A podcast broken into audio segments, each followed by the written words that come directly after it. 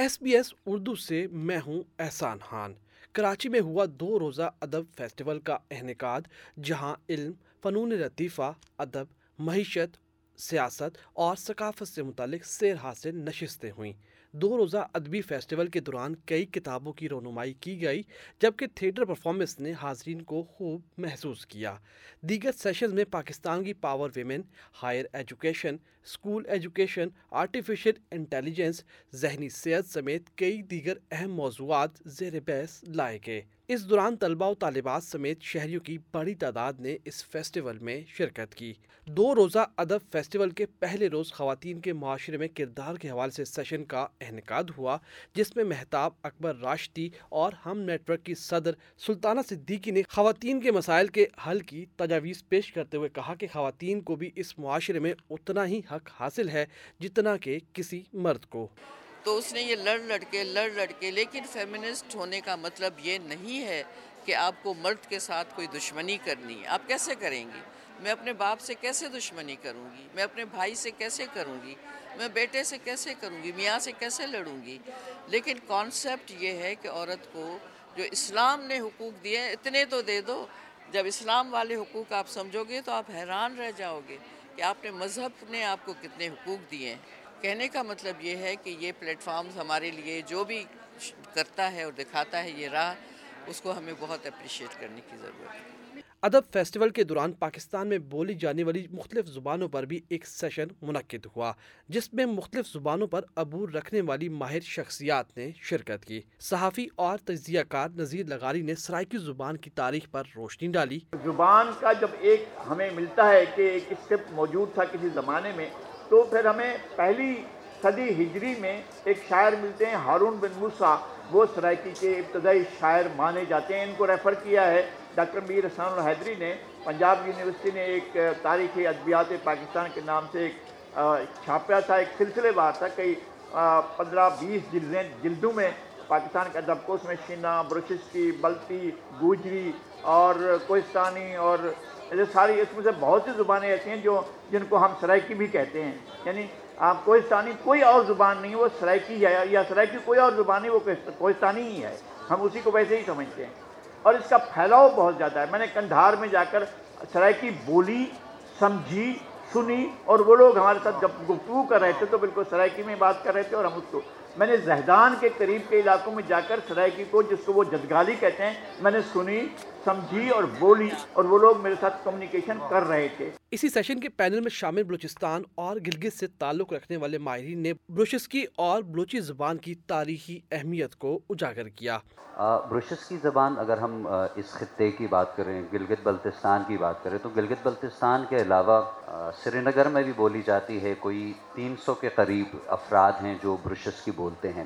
اس کے علاوہ گلگت بلتستان کی ہم بات کریں تو یاسین ویلی دو ڈسٹرکس ہیں، ہنزا، جس کا نام تو بہت ساروں نے سنا ہوگا، اور نگر۔ ان پاکستان اور گلگت بلتستان میں ان تین جگہوں میں بولی جاتی ہے۔ اور اگر اس کی تاریخ کے بارے میں ہم بات کریں تو کافی بات طویل ہو جائے گی۔ ہاں البتہ جو لوگ اس زبان سے واقف نہیں ہیں، پہلی مرتبہ سن رہے ہیں، ان کو میں بتاتا چلوں۔ ابھی تقریباً کوئی ڈیڑھ لاکھ کے قریب افراد موجود ہیں جو برشس کی بولتے ہیں اور سمجھتے ہیں۔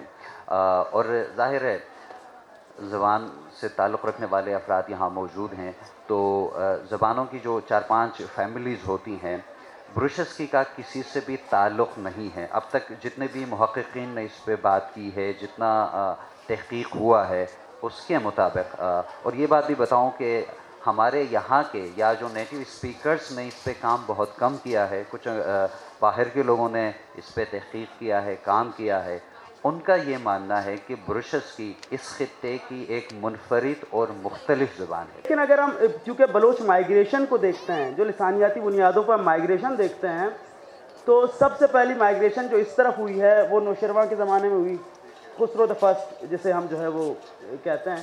اصل میں بلوچ جو ہے وہ مزدکی تھے اس زمانے میں۔ اور خسرو جو ہے وہ ہر زمانے کے ان سربراہان کی طرح اپنے ان معبدوں کو اور ان کی عبادت گاہوں کو اور ان پجاریوں کو خوش کرنا چاہتا تھا۔ تو اس نے بلوچوں کو جو ہے وہ وہاں سے نکالا۔ تو جو پہلے بلوچ آ کے اس خطے میں آباد ہوئے یعنی یہ ففٹین تھرٹی ون کا زمانہ ہے، وہ رخشان بیلٹ میں آباد ہوئے۔ تو جو رخشانی ہمارا لہجہ ہے، اگر ہم اسے گرامیٹیکلی دیکھیں، تو بہت خوبصورت انداز میں اس میں بہت سی پرانی چیزیں محفوظ ہیں۔ ادب فیسٹیول کے دوران کئی کتابوں کی تقریب رونمائی بھی ہوئی۔ معروف تجزیہ کار زاہد حسین کی کتاب فیس ٹو فیس ود بے نظیر کی تقریب رونمائی سے گفتگو کرتے ہوئے سابق چیئرمین سینٹ رضا ربانی کا کہنا تھا کہ پولیٹیکل لیڈرشپ میں ٹرانسپیرنسی نہیں رہی۔ پاکستان میں ہر سیاسی جماعت اسٹیبلشمنٹ کی طرف دیکھ رہی ہے۔ دوسری طرف یہ بھی ہوا کہ اس حد تک ٹرانسپیرنسی پولیٹیکل لیڈرشپ میں نہیں رہی جیسے پہلے ہوا کرتی تو جب ٹرانسپیرنسی ختم ہوتی ہے، تو you tend to compromise and when you tend to compromise then compromise knows no limit آج انفارچونیٹلی ہر سیاسی جماعت اسٹیبلشمنٹ کی طرف دیکھ رہی ہے ان ون وے اور پیپلز پارٹی رہنما شیری رحمان نے اس موقع پر بات کرتے ہوئے کہا کہ بے نظیر بھٹو کے بغیر سیاست کرنا آسان نہیں تھا۔ انہوں نے مشکل وقت سے لڑنا سکھایا۔ آپ خود ہی سوچ لیں نا ان کی اپنی لیول آف کانفیڈنس کیا ہے۔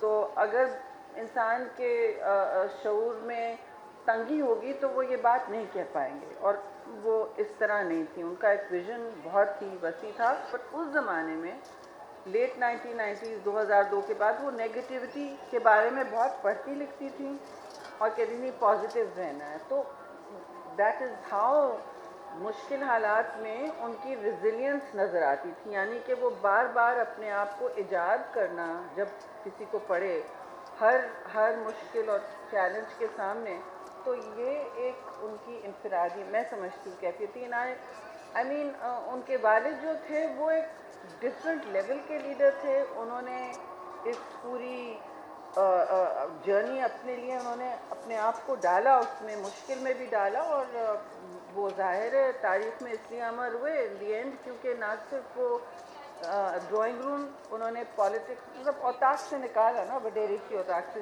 یہ نہیں کہ، مگر عام، اس کے بعد Pakistan was never the same nor was politics ever the same کہ انہوں نے اس کو چینج کر دیا۔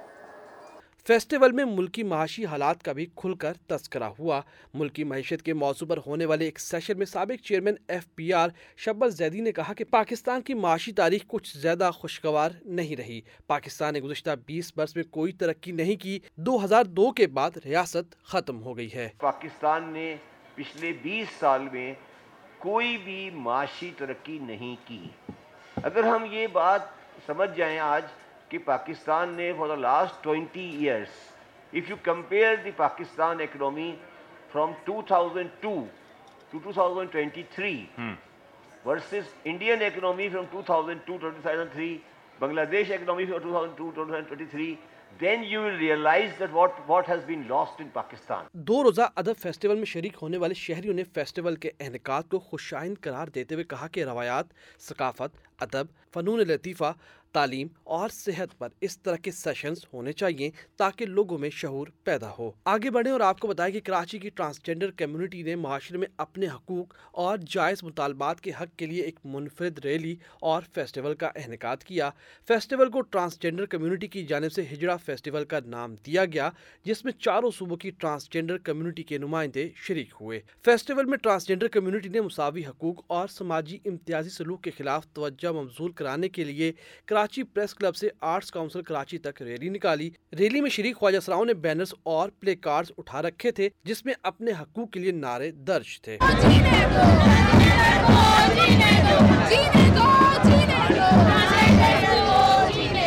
کمیونٹی کے نمائندے کہتے ہیں ریلی اور فیسٹیول کے انعقاد کا مقصد اپنے حقوق کے لیے آواز بلند کرنے کے ساتھ ساتھ لوگوں کے رویے کو بدلنے کی کوشش کرنا ہے۔ اچھا ہم لوگوں نے آج ایک ہجرا فیسٹیول آرگنائز کیا ہے۔ اس ہجرا فیسٹیول کا مطلب یہ ہے کہ ہم دنیا کو دکھا سکیں کہ ہم کتنی یونیفائڈ موومنٹ پہ بلیو کرتے ہیں۔ تاکہ ہم یہ بتا سکیں کہ ہم بھی آپ لوگوں میں سے ہی ہیں، اس سوسائٹی کا حصہ ہے اور ایک ویزیبلٹی کریٹ کریں۔ تو جب ویزیبلٹی کریٹ ہوتی ہے نا، تو لوگوں کے رویوں میں تبدیلی آتی ہے۔ تو آپ آج ہمارا بیسک مقصد اویئرنیس ویزیبلٹی ہے اور لوگوں کے رویوں کو بدلنے کی کوشش کرنا ہے تاکہ وہ بھی ہم اس معاشرے کا حصہ سمجھ سکیں۔ دیکھیں سب سے پہلے تو میں یہ بتاتی چلوں کہ جو ہجڑا فیسٹیول کا بیسک مقصد وہ یہ ہے کہ خواجہ سرا کمیونٹی ہجڑا افراد، یہ کوئی گالی نہیں ہے۔ یہ معاشرے کے اسی طریقے سے نارمل انسان ہے، جس طریقے سے آپ مرد اور خواتین کو ایکسیپٹ کرتے ہیں۔ دوسرا مقصد یہ اویئرنیس جنریٹ کرنا ریگارڈنگ ہجڑا پیپل کہ آپ نے ہجڑا لفظ کو گالی بنا دیا ہے۔ کسی سیاستدان کو گالی دینی ہے تو آپ اس کو ہجڑا کہہ دیتے ہیں۔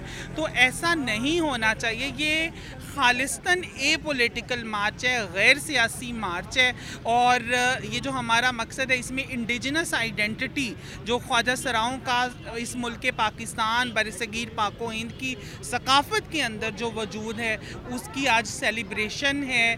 اٹس اے جنرل ایونٹ اور ہم کوشش کر رہے ہیں کہ اس فیسٹیول کے تھرو عوام کے اندر اویئرنیس پھیلا سکیں۔ اسی فیسٹیول میں موجود لاہور سے آئے خواجہ سرا نیلی رانا کا کہنا تھا کہ بطور انسان ہم سب ایک ہیں۔ اور آج کا جو ہمارا موٹف ہے کہ کٹھے ہونا کمیونٹی کی ایکٹیویٹیز یا کمیونٹی کے اوپر جو سگما ہے یا چیزیں ہیں، وہ آج ایک پلیٹ فارم پہ کٹھے ہو کے ایک فیسٹیول کیونکہ بہت سارے ہوتے ہیں، بچوں کے بھی ہوتے ہیں فیمیلز کے بھی ہوتے ہیں میلز کے بھی ہوتی ہے مگر ٹرانسجینڈر کے نہیں ہو رہے تھے۔